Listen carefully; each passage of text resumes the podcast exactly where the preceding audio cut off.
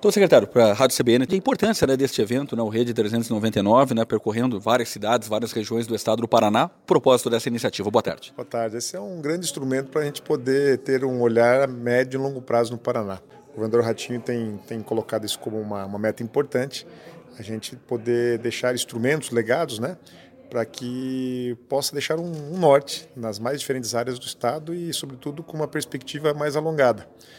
É, nós sabemos que não é uma tradição no Brasil, o planejamento há de 20 anos, 30 anos, e o nosso objetivo é essa caminhada para ter um master plan, plano de diretrizes é, a médio e longo prazo. Então, hoje nós temos, a, dentro dessa rede, né, eu diria que é quase um, é um hub, é uma, é uma, uma ação de planejamento, nós temos o Conecta 399, que é um instrumento que vai capacitar gestores municipais para auxiliar a escrever projeto e captar recursos. Nós temos o, a discussão juntamente com a Assembleia Legislativa da, do, da PPP, dos, do PPA, que é o Plano Plurianual. Esse é um instrumento a médio prazo, é o orçamento de médio prazo do governo. E o objetivo é, é através de escutar, de instrumentalizar e organizar, é que o PPA possa recepcionar todas as demandas regionais e de uma forma organizada a gente conseguir transformar essas fontes orçamentárias né, em ações, em programas, investimentos que vão beneficiar e impactar aqui os campos gerais. E o terceiro, a terceira perna desse tripé é a questão do Paraná Produtivo, que é um modelo de governança onde a sociedade civil organizada, organizada nos, nos ajuda a acompanhar todas essas métricas, todo esse planejamento é, para que a gente possa ter uma boa execução orçamentária. Então é um, é um, grande, é um grande ambiente de planejamento, discussão e importante porque nós não queremos fazer planejamento sentado numa escrivaninha atrás de uma mesa lá em Curitiba. É importante estar junto com a população, ouvindo, discutindo com a sociedade civil organizada e dessa forma colocar essas ações prioritárias no orçamento para que a gente possa transformar. Importante lembrar que, que Ponta Grossa vem passando por uma profunda industrialização, uma profunda transformação isso requer esse olhar ainda mais aprofundado, né?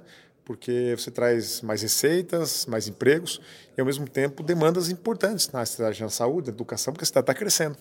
Então, é importante o Estado estar tá aqui, construindo junto com, com os munícipes, junto com, com as demais cidades da, da, da região, porque são, são conectadas. E nosso objetivo é isso, é poder, nesse ano, finalizar todo esse grande planejamento para que a gente consiga executar o orçamento com qualidade e dessa forma poder impactar toda a população do Paraná. O governador tem dito que a gente precisa de um orçamento inclusivo. É, precisa estar representado no orçamento do Paraná desde o pequeno município até a grande cidade. Desde aquele jovem que está iniciando uma busca por emprego até o idoso que precisa de assistência social e cuidados específicos. Esse é o Paraná que a gente quer, um Paraná feliz, com qualidade de vida, com oportunidade, mas sobretudo com, com inteligência, com razoabilidade e com muito planejamento para poder avançar. Quem planeja tem futuro, quem não planeja tem destino. No Paraná nós queremos um futuro, não queremos ser rebocado por, por, por qualquer linha que não seja da prosperidade, desenvolvimento, sobretudo da qualidade de vida.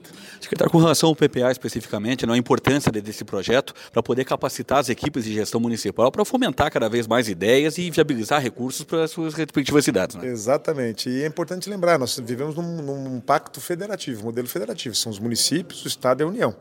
Então é importante que esses orçamentos possam dialogar, conversar, porque muitas vezes um município determinado coloca é, um recurso para capacitar jovens, o Estado coloca recurso para capacitar jovens, a União coloca recurso para capacitar jovens, daqui a pouco está os três entes federados fazendo a mesma coisa e gastando o mesmo dinheiro. Então é necessário razoabilidade, inteligência, é, diálogo, para que a gente possa concentrar gastando menos, tendo mais resultados, construindo essa sinergia, para quem seja o grande ganhador desse processo seja o cidadão.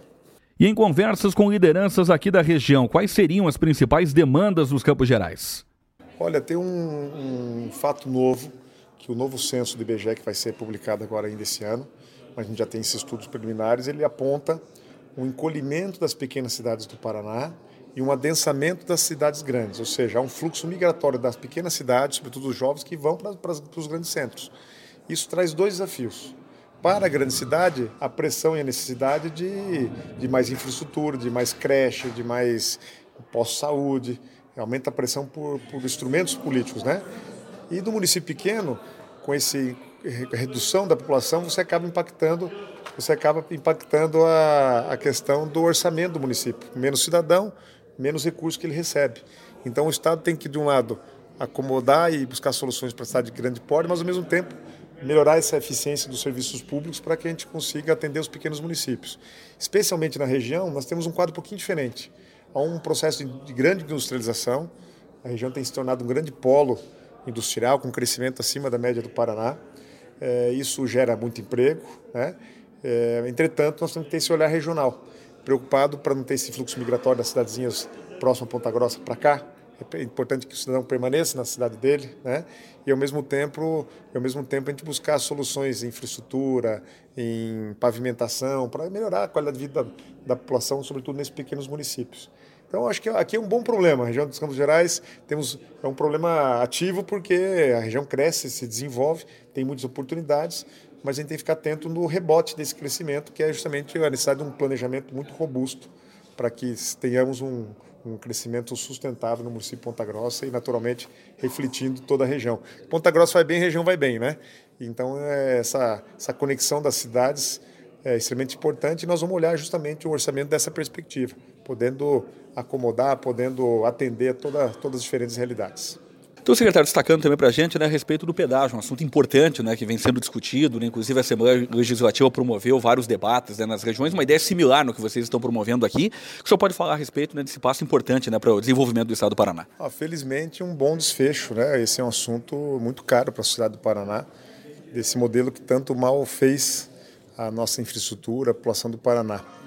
E agora, é, o desfecho que, que nós havíamos projetado inicialmente. O governador sempre dizia que queria um modelo de pedágio com, com preços reduzidos, com transparência e com, e com obras. É, então a negociação foi de um aporte alongado, que é uma forma de garantia, e teremos já o primeiro lote de leilão indo para a Bolsa de Valores São Paulo da B3 em, no mês de agosto, o segundo lote no mês de setembro, e o lote 3, 4, 5, 6 possivelmente em dezembro, janeiro.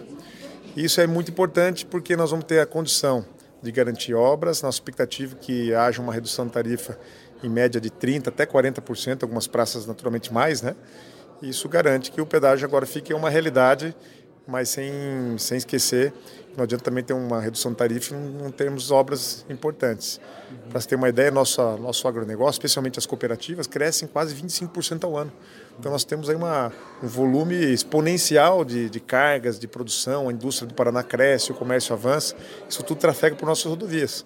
Então nós, nós temos plena consciência, se não fizer os investimentos necessários no modal rodoviário, é, nós vamos ter problemas graves de, de gargalos a médio e longo prazo. Então, a gente está muito animado, naturalmente tem que esperar o certame, a disputa, mas as informações e o desenho que a gente está tá, tá aguardando é que de fato haja uma boa concorrência e consigamos é, ter uma boa redução no valor da tarifa. A avaliação do, do Estado, secretário, nesse período, né, desde, o, desde o momento em que foram encerrados os contratos anteriores, né, ainda neste aguardo né, de novas empresas né, assumindo as praças de pedágio, momento em que o Estado também proporcionou suporte né, na questão de manutenção, enfim, como é que o senhor avalia esse momento? Olha, o governador deixou bem claro que não queria fazer renovação de contrato e, e é compreensível porque 25 anos exploraram, não fizeram as duplicações, poderia ser legal, mas é imoral com a população do Paraná.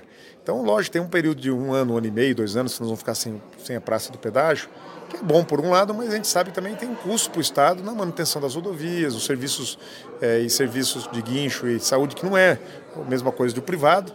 Entretanto, a gente conseguiu e estamos trabalhando para poder dar à, população paranaense conforto e tranquilidade nesse período sem a praça de pedágio.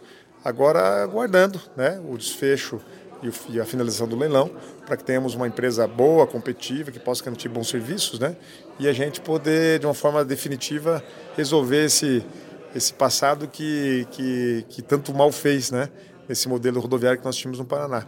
Então, o Paraná, o Estado naturalmente teve que fazer alguns gastos, né? Que não estavam previstos inicialmente, para poder garantir manutenção, serviço de guincho, serviço de saúde, mas a gente tem consciência que isso era importante para dar segurança, para dar tranquilidade que trafega por nossas rodovias.